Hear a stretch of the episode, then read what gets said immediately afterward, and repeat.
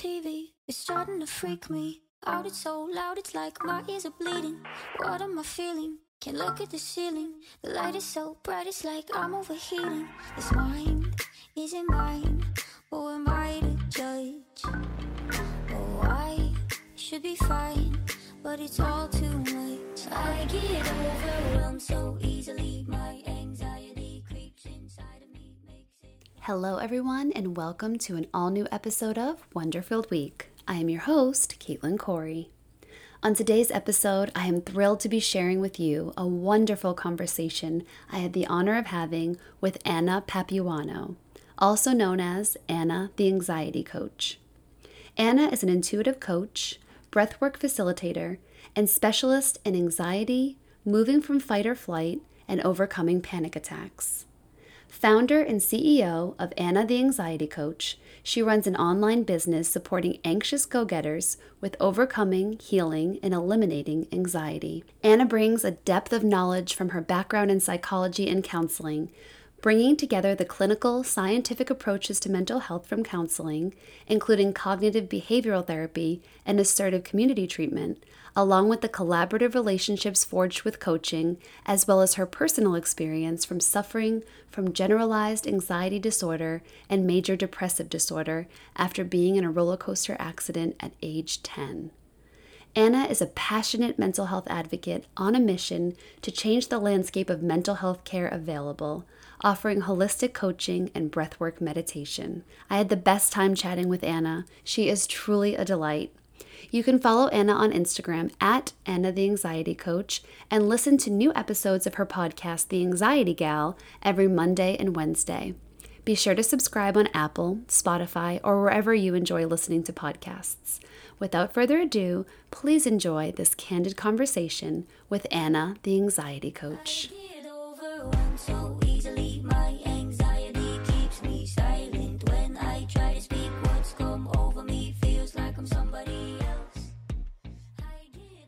Hello, Anna. Welcome to Wonder Filled Week. Thank you so much for having me, Caitlin. I'm super excited to be here today.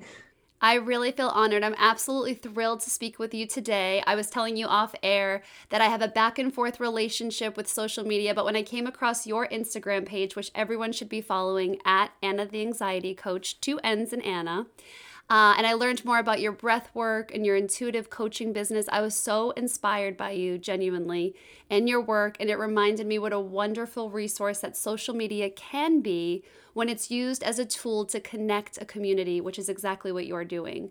Your energy is absolutely electric, and that's just on social media. So I can only imagine uh, what we're going to feel today, you know, between you and I chatting. So I'm just really honored to have you here to learn more about your journey and your work. So let me begin by asking what inspired you to go into the field of mental health? Well, first of all, thank you so much for such a wonderful introduction. I have worked really hard on cultivating my social media presence, and that was always a big scary thing for me showing up on social media as well. So that's definitely been something that I have worked on, and becoming more authentic online is definitely hard in today's day and age when you're so bombarded with social media. But I really was compelled to start my Instagram and start my business because of my own mental health journey. So, my mental health journey started when I was 10 years old after being in a roller coaster accident.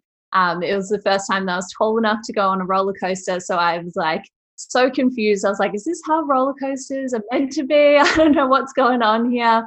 Um, but it really set me off on a path of just a lot of confusion. Before this, I didn't know about mental health in general. I went from being a very outgoing, very outspoken young kid that would make friends with any person that I came across to being very withdrawn and isolated. And it really led into a very rebellious teen years. And by the time I was like 19 years old, I was a complete mess. Like I did not know how to look after myself. I was totally pushing everyone and everything away in my life. So, creating more isolation.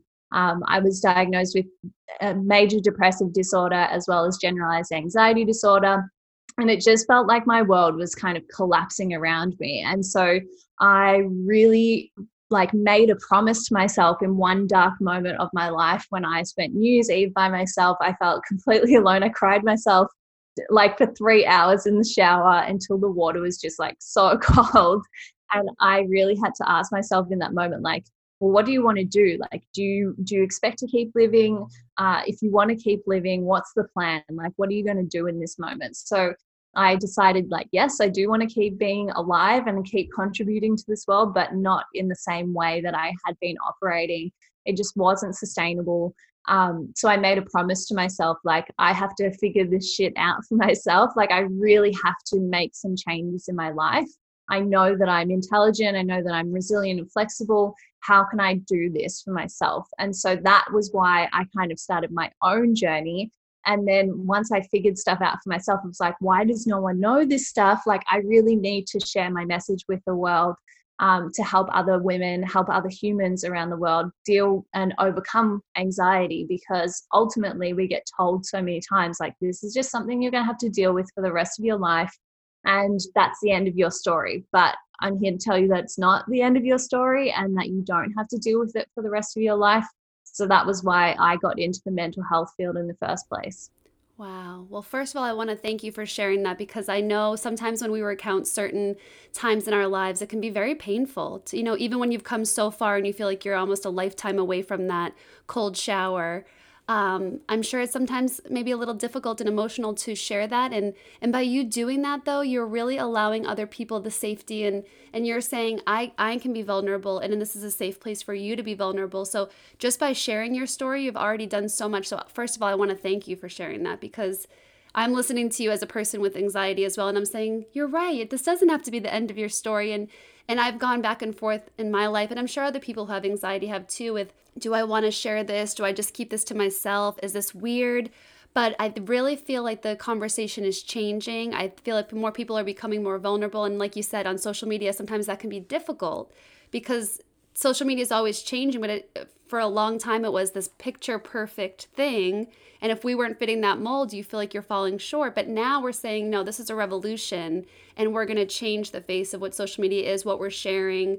This is what life really looks like. And so I really admire you for not only sharing your story, but to going into this field of work because it's just a beautiful thing to do for the people that you're going to touch and, and all the lives you're going to change by the work that you do. So First of all, thank you.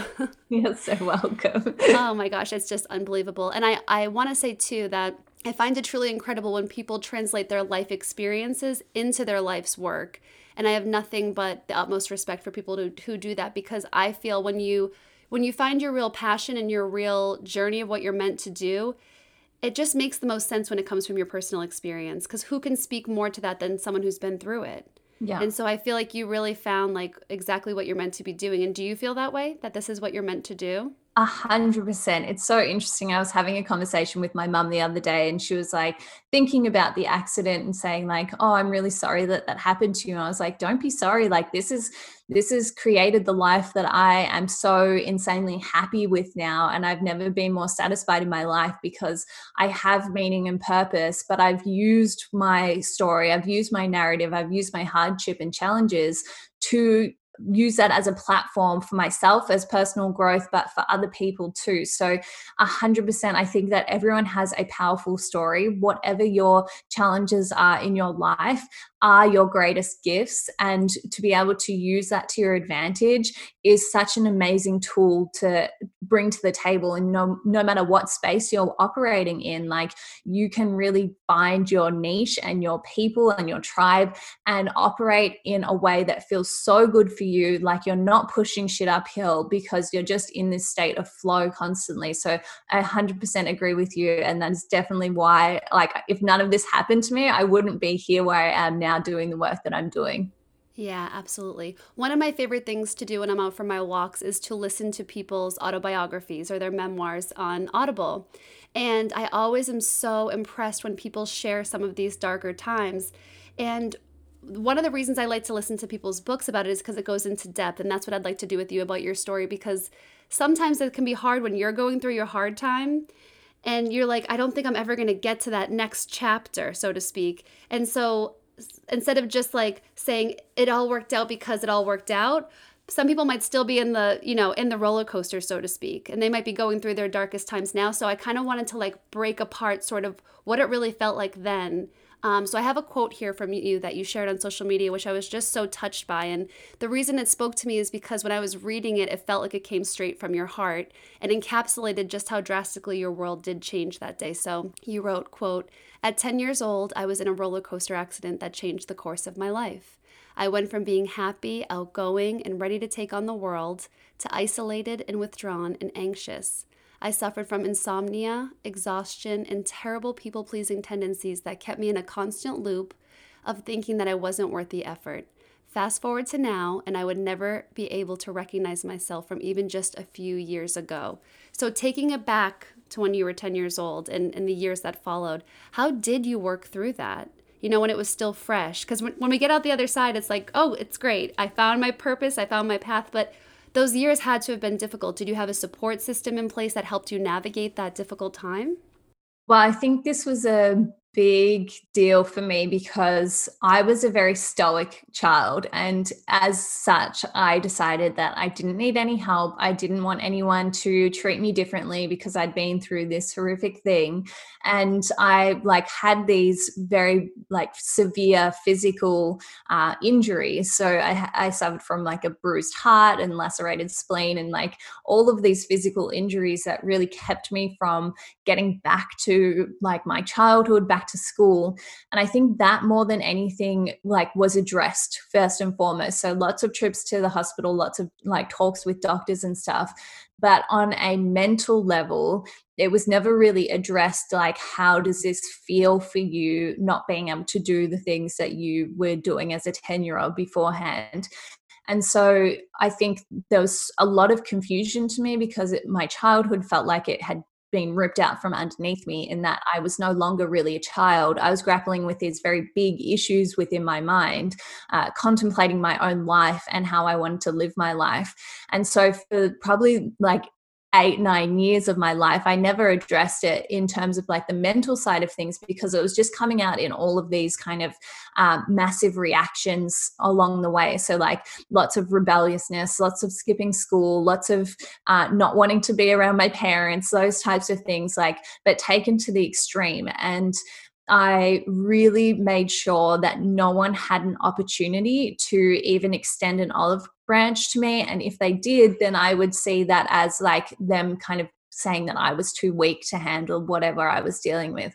So I really went to the extreme in like my trauma response in making sure that I wasn't supported by other people. But I think what, like, if I could go back in time, in terms of like the support that we get from hospitals and stuff having the like mental health side of things alongside the physical aspect is so so important. Like you can't treat one without the other. You've just been through this life changing event and you're just being treated for one part of yourself. Like so that would be something that I would definitely change. But what I did is I had a lot of anger. I had a lot of anger towards what had happened to me, people that had come through my life, things that um, didn't work out the way that I wanted to. So um, by the time I was, I finished school at 18 and I decided to join a Muay Thai gym, which was like a Thai kickboxing um, and I'm a very competitive person. And so this was like the perfect space for me to start to release some of that anger, start to rebuild some relationships with other people as well.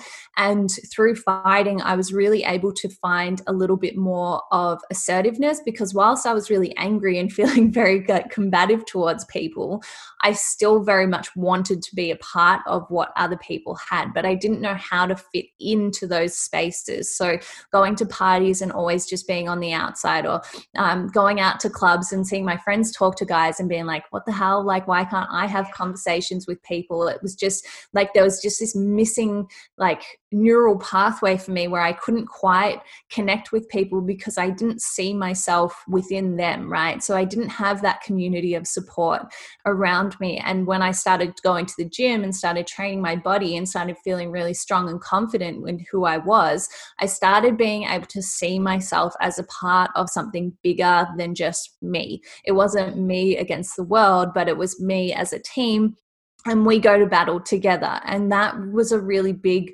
um, deal for me because I'd never experienced that before in um, in all throughout my high school. Like I had friends and stuff, but I was very much like not quite within lots of different groups. So I always had one foot in, one foot out. I was ready to run at any given point if I felt uncomfortable. And being put, I really decided to put myself in the most uncomfortable position, put myself in a male dominated sport to push myself out of that space of um, having one foot in, I really had to commit to something. So that was kind of the start of things for me. Um, I also started to fight professionally as well. So I decided that I would probably need to go and see a psychologist to start talking about my my um, mental health side of things as well because I was very much struggling with that. Um, I couldn't just be strong and healthy in my body. I needed to be strong and healthy in my mind as well. Um, but for me, I found therapy one of the hardest things to do because I felt like I was just constantly going around, and you touched on it before, like talking about these things over and over and over again was really just causing this loop in my mind of being like, this terrible thing happened to you, and now you're here. Like, this terrible thing happened, and now you're here, instead of like moving myself out of that space. So I didn't stick to therapy um, because I just felt like I wasn't getting the support that I needed. Um, and as the years went on, when I had that dark moment in my life where I really had to ask myself, like, okay, well, what do you want to do? And my answer was, I want to live and I want to live the way that I want to. My next step was to just go back to the gym because I'd stopped going to the gym for a while. I booked myself in, I went there, and that was the first step. So, two days after I had that kind of realization, I decided I'm going to go to the gym and then just see what happens from there. So, I started to see myself as spiraling forward. So, just taking those little steps each and every day that I needed to. So, the pure foundations of my life were not solid at that point and i really needed to shore up my footing in the world. So it was exercise sleep uh, nutrition um, the way in which i would stay in my bed all day. I needed to go out and get sunlight. I needed to take actual steps to start to feel better to know that it was actually possible for that to happen. And i think that's a big thing for people in that they get stuck in this space where they feel like this is it this I'm always going to feel this way. I'm broken and I just can't seem to get out of it.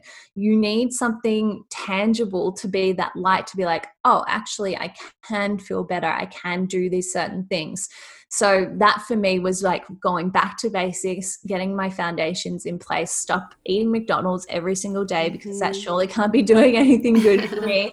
like all of those types of things were integral in the start of my journey, but I was voracious for researching uh, ideas, lots of different theories on how I could start to change things.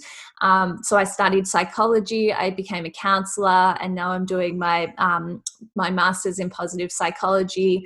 I became a coach. I became a breathwork guide. Like I wanted to know everything because I was applying it to myself first, and everything that worked, I was like, okay, we'll keep this, get rid of this. I was really just treating myself as a science experiment so that I could see what does and doesn't work, and what creates really big results, and what creates really subtle results as well. So that kind of was where I started. And for anyone that is in those positions, that is feeling the impending darkness. Having a community of like minded people is so, so important because the more isolated you make yourself, the more isolated you're going to feel, obviously. But you need people that have also had similar experiences to you so that you're not feeling like you're totally unseen in front of like all these people. Like if you've ever felt alone in a crowded room, then you'll know what it feels like when you're like, I just don't identify with any of these people here.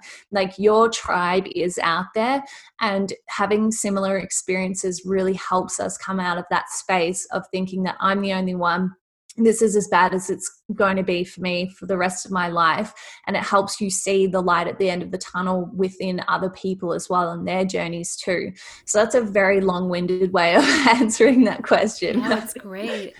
There's actually a lot to unpack in there and a lot that spoke to me. And, and I appreciate, again, just your honesty and you being candid and vulnerable. And and I, I like a lot of things that you said specifically, you know, the baby steps, because I think sometimes when you are feeling that impending darkness, that doom, and that this is it, this is my final feeling, I think sometimes people think baby steps are not enough. You know, I'm t- I'm guilty of that myself when I say, well, that's not going to do anything to just make my bed every day. What is that going to change in my life? But making your bed every day then leads you to the next thing. You're going to get outside and take a walk, and that might not seem like a big deal, but you're building, like you said, a foundation. And sometimes when you do suffer trauma, I think you do have to go back to basics and say, you know, this was ripped out from under me, so I have to start building from scratch. And it might not sound like a big deal to make your bed every day, to go out and get sunlight, to take a walk, to to learn, to find your community and find your tribe, like you're saying, but like you're you're the living experience that all those things do add up to very big change. And then you can sort of go in and, and you say find the more subtle things. And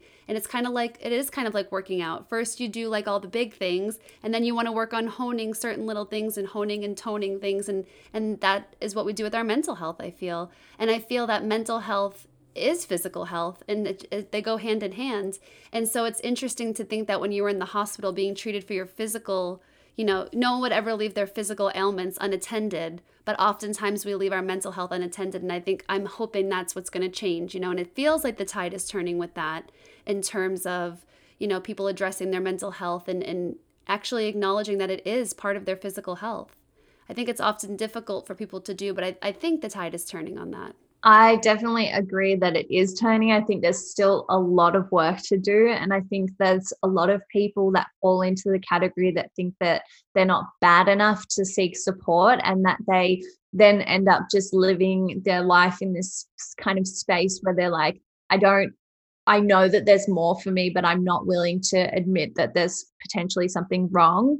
And I'm using air quotations for anyone listening to this because there's nothing wrong with you. You are not broken. You don't need fixing. Your brain is doing exactly what it's meant to be doing to keep you safe. And as soon as you recognize that, it allows you to actually go, okay, well, how can I help my brain understand that this is a safe space for me to operate in? And it really reduces the stigma because there's the stigma is really revolving around weakness and something being wrong, right? It's like you're you're not you're not good enough to be able to fix yourself, right? You don't need fixing. And we as humans have evolved to have anxiety to keep us safe. If there's a bus coming around the corner on the road, you need that anxiety reflex and the fight or flight response to jump out of the way. Like you would not be here if we didn't have this kind of uh, primordial instinct within us. So it's very important to understand that these instincts and these reactions are so human like they've evolved with us to keep us alive. So once we can honor that and understand like okay thank you. Thank you for keeping me safe and thank you for keeping me alive. How can i help you? How can i support myself? How can i make this a lot easier to feel safety outside of just my home or my bedroom or wherever it is? It makes it much easier to ask for support and i think we're still, like I said, we've still got a lot of work to do when it comes to stigma and mental health. Um, it is changing slowly, and like my mission is to just flip the damn script on mental health care and let every because I think everybody can be supported um, to be the best version of themselves with a little bit of guidance. Um, and it's not just for people that are experiencing mental health issues, but just for mental health in general and for our ability to flourish as human beings. It's so, so important to nurture um, what's going on in our mind every single day as well. Yeah. And when you say nurture, it, it, what jumps out to me because I have a history of childcare and teaching and education. That's my background. So I always think of the children. So when I'm thinking of you on the roller coaster as a 10 year old child, there's a few things that I want to ask to follow up with that. First is, what would you tell your 10 year old self, you know, now that you've been through the other side of it? And also, have you discussed any of this journey? I'm sure you have with your family or your parents who were there for all of that. So, what I would say to my 10 year old self is that you don't have to do this on your own. Like, it's okay to let other people in. Um, that very stoic instinct of me has helped me a lot in my life, but it is also one of my biggest downfalls. And so, allowing that flexibility of other people to also hold my hand and support me is really, really important. Something that I very much lean into as a business owner now because you can't do this shit all on your own. You do need support from time to time. Um, so that is definitely what I would tell myself is like allow yourself to be supported by other people um, and that it's okay. Like you will get better. Things are going to be amazing for you. Yeah, now being an adult and you know you've done a lot of healing, you've done a, you've done the work, and I know uh, something that you say is doing the damn work, and you've done it. Um, have you now spoken to your parents about the journey and what you felt then, and and have you like because I'm sure they might have had a lot of feelings about it. Have you discussed it now as an adult? It's really really interesting, and I think this probably like um comes back to why I dealt with things the way that I did. And I love my family so immensely. And uh, I'm just in awe about how they handled all of the situations. So they had two children in a roller coaster accident. Like, no one prepares you for that shit. And so it's not something that was often talked about. I felt like it was definitely this big thing that then we tried to kind of continue on with our lives. And I think that's a very normal human response is to ignore the elephant in the room and just try to go about your day, make everything as normal as possible. And so it was never something that was really discussed. And it was always something that kind of came up in emotional like discussions or arguments, even. And I think the other day, actually, so probably a week ago, I had a conversation with my mum, probably for the first time ever, like a really candid conversation with my mum about the accident. And um, yeah, I, I think it's really interesting because I was probably very selfish as an adult now because I use my story and I talk about it so much that it feels so normal to me to be able to voice these things and work through it that it doesn't hold the same emotional weight. But my parents haven't had that same luxury in having these conversations and talking about the same things. So now I guess I find it very, um, very nourishing for me to be able to hold that space for them to be like i'm okay and i am 110% so like grateful that you were there in whatever capacity. Like i said no one prepares you for something major like this happening in your life and i think we all handled it the way that we knew best. And i think for them to actually hear that from an adult as opposed to a 10 year old is much more um, deeply felt than anything else because I can look back in hindsight and go like I wouldn't like I wouldn't change anything that happened because I appreciate where the twists and turns of life have gotten us. And I think now we can be much more candid and open about these things. Whereas when we were younger, we didn't have the vocabulary to talk about these things in a way that we might have understood. And I think for the longest time, that was the case in that there was a lot of emotions felt on both sides, but there was a lack of communication there as well. So definitely would am open to like having these conversations more and more especially within family because it's so important for our bonds to understand that there's like no um, hard feelings towards one another as well. But there's like it's been a big healing process for me and everyone's been on their own healing process as well. So yeah it's it's really interesting that you bring that up because it's it's not often something that I spoke about with my family just because of the dynamics and stuff that were going on in there. But I think that's slowly changing too because I am much more um, open about talking about my own feelings and own emotions, where I actually feel like I have the ability to communicate in a way that's not emotionally heightened and not going to end up with everyone just bawling and feeling bad about themselves.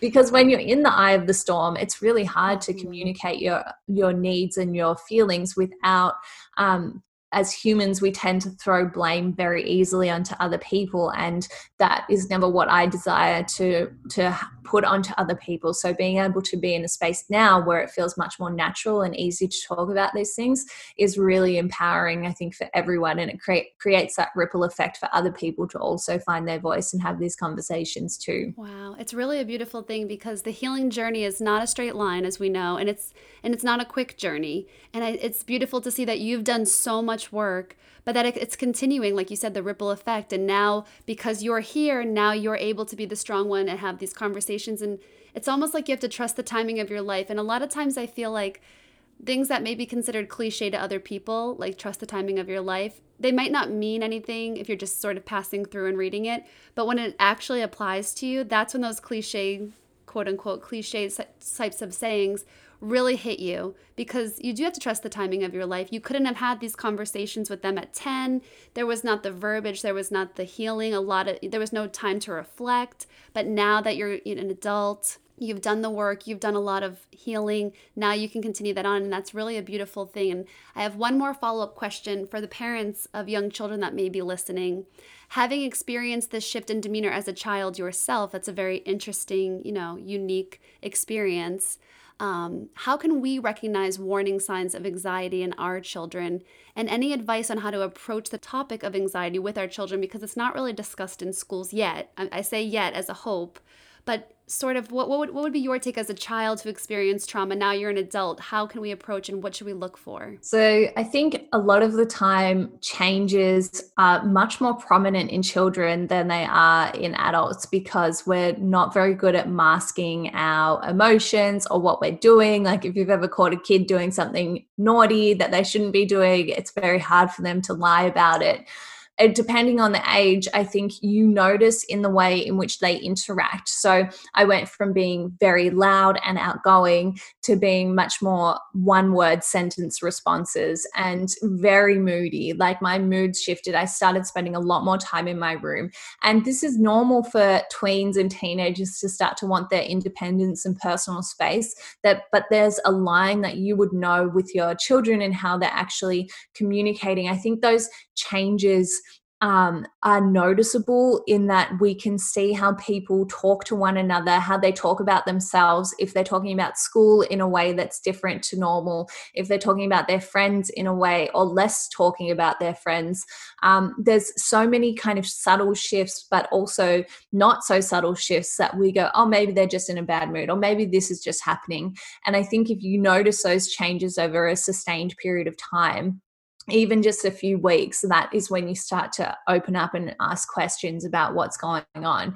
And I think, in terms of like broaching these subjects and broaching these topics, children lead by example from their parents. You really have to be the one that is talking about what's going on with you to sh- create that safety and create that space that allows a child to go, it's okay that I can talk about what I'm doing as well. Because if you're not showing them that you want to talk about your emotions, then why would they want to talk about their emotions to you as well? So, even just like starting with yourself, because that is a very important space to be like, hey, I just want to like, I had this argument with someone today. I wanted to just tell you how that made me feel. I felt hate and use like very sensory kind of experiences because kids we're much more in tuned with like colors and senses. And so for kids if they don't have the vocabulary around feelings then colors are a really great way. So like what does that feeling look like as a color? So like red might be anger or sad might be blue or whatever like happy might be pink or magenta. Like using things that are much more accessible to kids drawing, artistic creativity, all of those types of things can help create safety around the communication, but create emotional intelligence about how they can start to communicate their feelings as well. And so I think opening that line of communication from yourself, explaining why things work the way they do in your own mind. I got angry at you because how, and then XYZ, how does that make you feel? Or I've noticed you doing XYZ, this makes me feel like this. How does that make you feel? Like really opening up a dialogue and starting with yourself first because you really do have to lead by example. And if there's not a space that is open to conversation and, and it's not common for you guys to just talk about your feelings apart from like how was your day good and you like then it's very hard for kids to know how to communicate with their parents as well. So i think that's a massive thing. And then creating a space that's not about them but it's about you. Because when something's about you you just want to run away and hide. Like it makes you feel like you're in trouble like you've done something wrong. But when it's about you you open up them to also expressing emotions towards you as well. So i think that's a really beautiful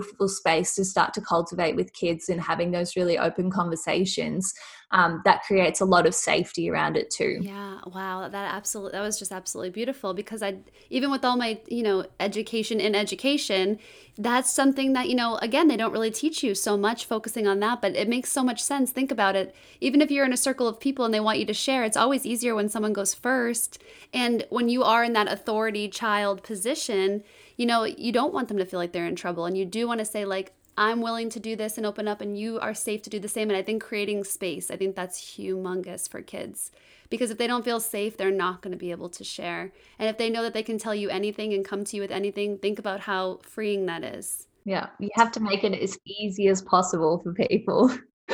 Yeah, I still want that treatment as an adult. So it only makes sense that a child would crave and need that too, being younger with less experience. I mean, I even feel better when when people do that. If my husband says to me, do you want to cry? And I'm like, yeah. And he's like, just cry. It's okay. When you get that sort of green light, I know it sounds silly, like we're adults, we could express it, but when someone really gives you that green light in life, I think it makes a big difference. And you're like, okay, this is a safe, a safe place. Yeah, definitely. Yeah.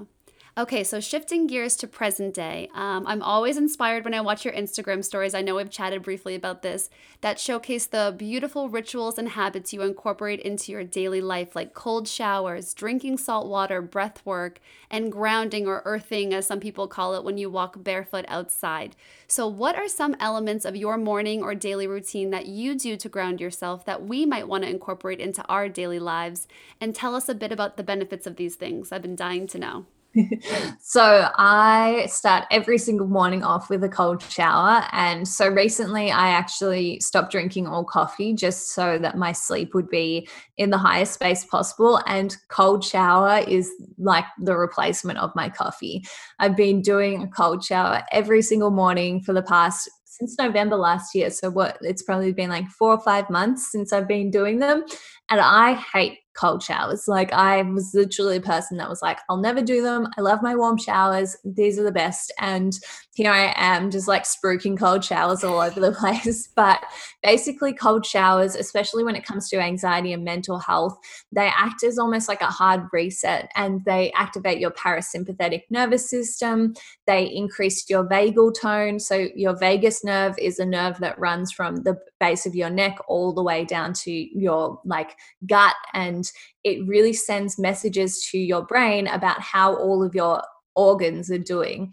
And they've noticed that there's a correlation between your vagal tone and how positive your mental health is. So things like singing, humming, chanting, meditating, cold showers, breathing, those types of things increase your vagal tone and they make you much more resilient and much more um, able to navigate challenges, but also increase your happy hormones like dopamine and serotonin as well.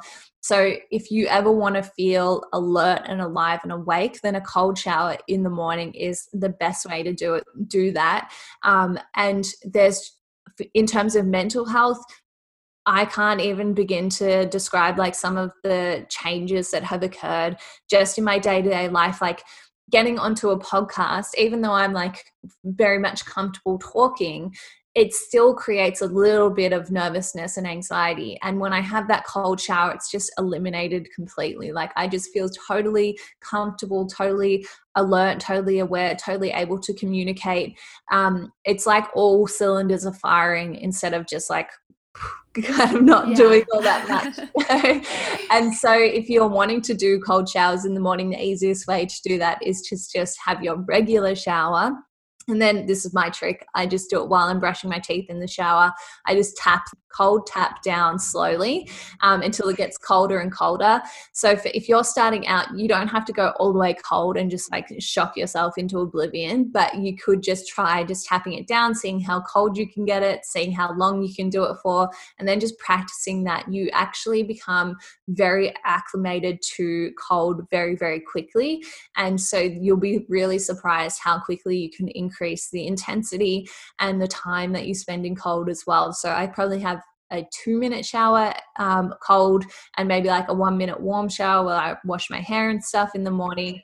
Um, but I crave the cold showers and I really notice that I don't feel that great when I don't have cold showers. Wow. Okay, I'm glad. Thank you for being first specific because I'm thinking like, oh, it takes me kind of a while to wash my hair, shave my legs. Like, am I doing this all in the cold? Okay, so I appreciate the specifics, and I like to hear that you know it wasn't something that you were just naturally in, inclined to. So it took some time yeah. to, to grow. So that makes me feel better that, you know, again, we're building those foundations. So you start slow and sort of work your way up.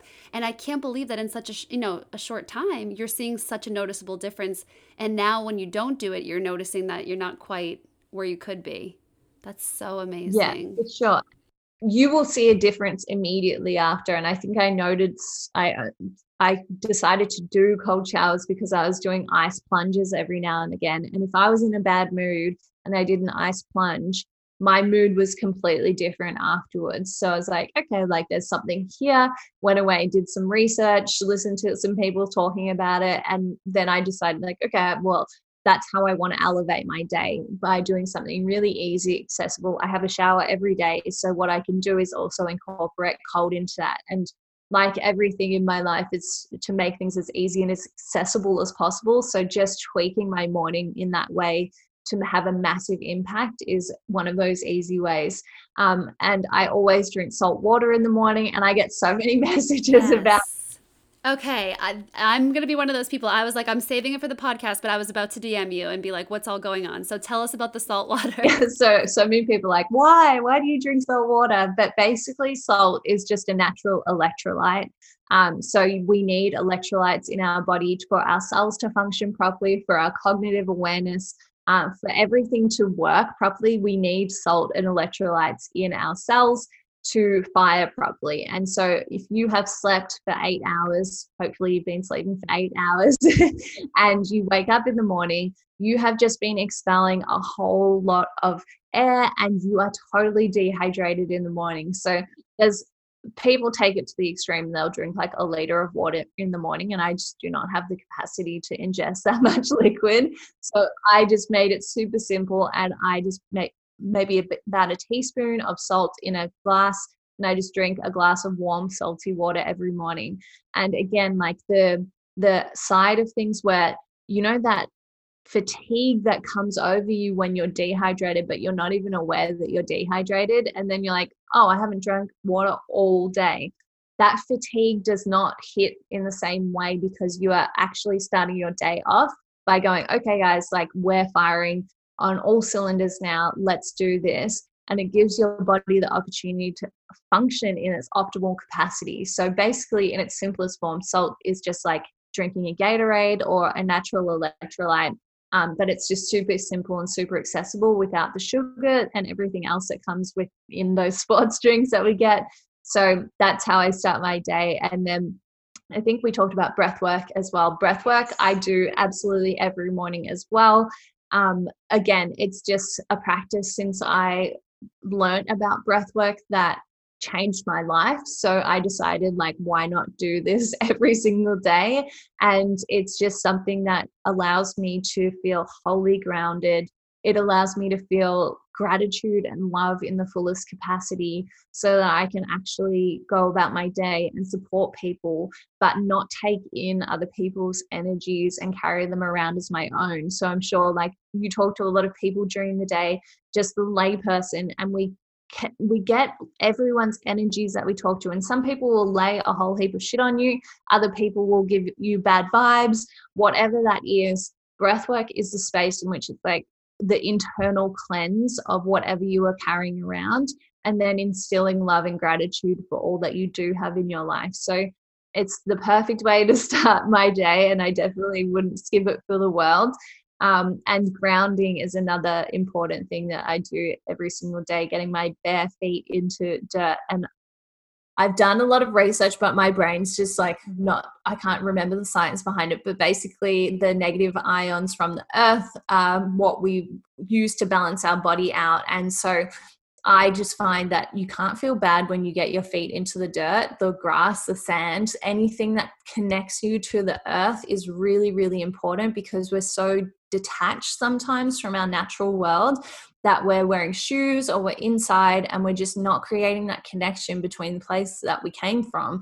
And so doing that and being mindful is like a really intentional, mindful practice every single day of being like, oh, just for 10 minutes, I'm going to go put my feet outside on the ground and just feel really connected to whatever energy I'm getting from this place as well. So they're really like my only practices that I do each and every day. And I'm not about doing like really long morning routines and like making everything super big and difficult.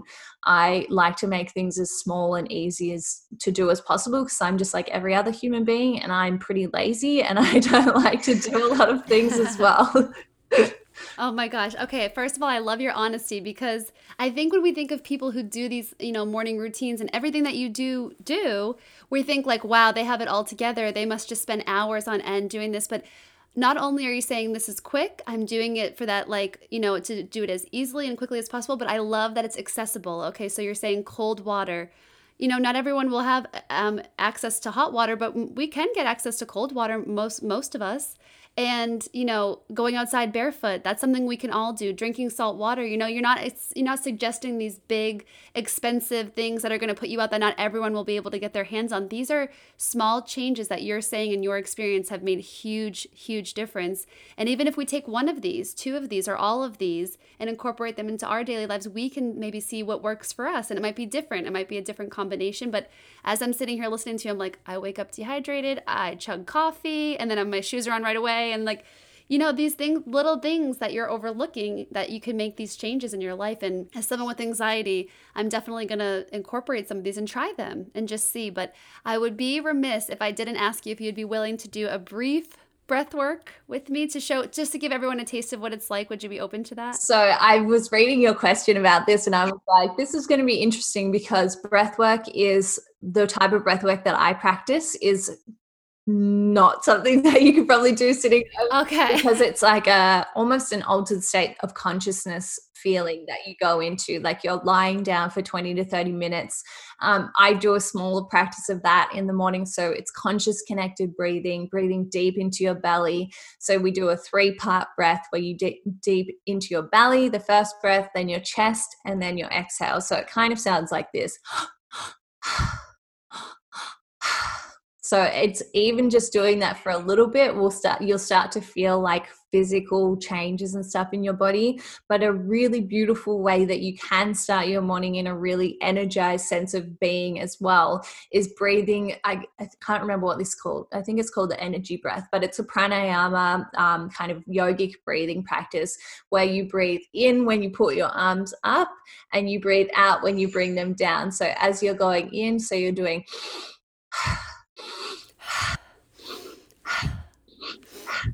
and you do that for about a minute and then you okay. stop and you will rest and just you can sit and just observe your thoughts whatever is coming up for you i think meditation is one of those things that people like eh, i can't really sit there for like five minutes and, and think about things because it just becomes too much that's why having an active like moving your arms moving your body when you are breathing is really helpful to kind of ground you but that will get you feeling really really energized for the day. So that's a beautiful one to start with your day as well. So i think it's called the energy breath of life and you're doing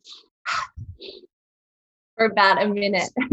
So Okay, no, see, I love that because I'm one of those people who I want to meditate, of course. Like, who doesn't want to be good at meditating? But I'm the person whose mind is floating and I'm thinking about the to do list, and I'm just that type of person who's always on the go. And so, something active that gets a similar result is like totally up my alley. So, if it's like, okay, this is something that's tangible that I can actually do, it's a physical movement, and let me try it a minute on, a minute off, and just, like you said, observe your thoughts. And maybe that is my version of meditating. You know, like maybe that will be what what clicks for me because there is really no one thing for every person. And i'm having a hard i've always had a hard time with that because i'm like wait i'm doing what that person's doing what they said to do but it's just like not clicking for me. And it's not until you find your thing you know that works for you. So i love it and i appreciate you you teaching us about it because you know we need all the ideas we can get And that's one of the things I do love about social media, finding people who have the education, who have done the research. And you know, you can I'm always just like, I want to be a sponge, I want to learn. So I'm definitely open to it. And I'm sure that by now our listeners are feeling inspired by you and curious about how they can learn more about you and potentially working with you. So tell us about your business. What services do you offer? What can people expect from working with you? Tell us everything. So thank you so much for the opportunity to share. I really appreciate that. Um, my business is Anna the Anxiety Coach, and I offer coaching and breathwork classes. So my coaching is really done in the Anxiety Girls Collective, which is what I call your mental health membership. So basically, my idea is to make people and mental health as accessible as possible. I am not about having these big coaching packages that are totally unattainable and financially out of reach for people. So having mental health support um, through a membership style means that you can come in, you get online lessons and live Q&A sessions, as well as access to me for one-to-one coaching through your online membership. Um, and so it's much more accessible for people without the commitment of being like, oh, well, I have to go to therapy and I have to go and leave my house and I have to go and do all these things that seem totally scary. This is about giving you all of the tools and education and resources along with that next level support within a tribe of like minded people. So I've really tried to bring all of the facets of healing together um, within the collective that I've created. And the women in there are just absolutely beautiful. So if you are one of the women that are wanting some support but don't really know where to begin, that is an amazing place to start. I also offer breathwork classes every Monday and Wednesday. And breathwork is, like I said, it's an altered states of consciousness experience, but it is one of the fundamental things that changed my life because it allowed me and, and you touched on a little bit there like the physical aspect of meditation is really important. Um, so often with our mental health we become disconnected from our body. And so bringing those two things together in a safe and supported space is what embodiment breathwork allows you to do. So they're very accessible as well. Any person can come and join, male, female, and anyone who identifies as anything in between can join those as well. So they're just much more drop in type of classes to come and try breath work. But definitely come and connect with me on my Instagram at Anna the Anxiety Coach. I'm super approachable and I love talking to people as well. So yeah, thank you so much for having me on here. This was an absolute blast to share all this with you course. Yes, I love it. And and if my listeners want to hear more from you, Anna, you do have a podcast, so they are in luck. I love your podcast that provides pint-sized lessons in reclaiming your brain and overcoming anxiety, which is my kind of podcast. I was just listening, I told you to the one about gut health right before we started. So tell us about your podcast. Where can we find it? What days does it come out? And what do you touch upon? Yeah, amazing. So I run the Anxiety Gal podcast. It comes out, there's new episodes every week on Mondays and Wednesdays. I generally do one solo podcast and then one interview each week. Um, and I started this because I started to find my voice and I realized that I love talking and I needed to stop bombarding people with so many stories on Instagram. Um, but basically, you can come across and get some really tangible tools and activities to put into your life on a day to day basis, as well as inspiration from all of the amazing humans that I have the honor of uh, interviewing on there as well. And it is available on Apple Podcasts, Spotify, Deezer, and Amazon Music as well. So, oh, great. Okay, so we can we everyone can get it. Okay, and I can't thank you enough for joining me today on Wonderfilled Week and sharing your journey and your expertise with us. I feel honored to have shared this space with you and this conversation. Again, thank you for doing the work you do, especially at a time right now where we all need it. We all need that mental health check in, that reset, the resources, accessibility, inclusion, all of the things that you are all about. And I love it. So I encourage others to do the same and follow you on Instagram at the Anxi- Anna the Anxiety Coach, two N's, A N N A, the Anxiety Coach. Uh, your website, annatheanxietycoach.com. Check out the Anxiety Gal podcast Mondays and Wednesdays. Um, and I would be honored if we ended today's episode with you having the final word. You're a very inspirational person. I feel honored to have shared this, and I would just love for you to leave us with a message. It can be anything you want. Thank you so much, Caitlin, for your time today. I appreciate you so damn much. Um, for anyone who is feeling less than, not worthy, less than enough for anything that you are facing, I want you to know that you are resilient, flexible, creative, and intelligent, and more than capable of creating the life that you want. Sometimes it is just allowing yourself and someone else to be in that space to guide you towards the doorway, towards the light. So just know that you are never alone when you are in my tribe. You are never alone when you are a human being, and we are all experiencing ups and downs together. But you are not broken. You don't need fixing. I love you more than anything. And you are going to achieve so many amazing things in your life as well. Wow. Okay, I'm leaving it there because you can't beat that. Thank you so much, Anna. Who don't know what space is. When crowds are shut down, I'm overstimulated. Nobody gets it. Say I'm too sensitive. I can't listen cause I'm eyeing the exits. This mind isn't mine. Who am I to judge? Oh, I should be fine, but it's all too much. I get overwhelmed so easily. My anxiety creeps inside of me, makes it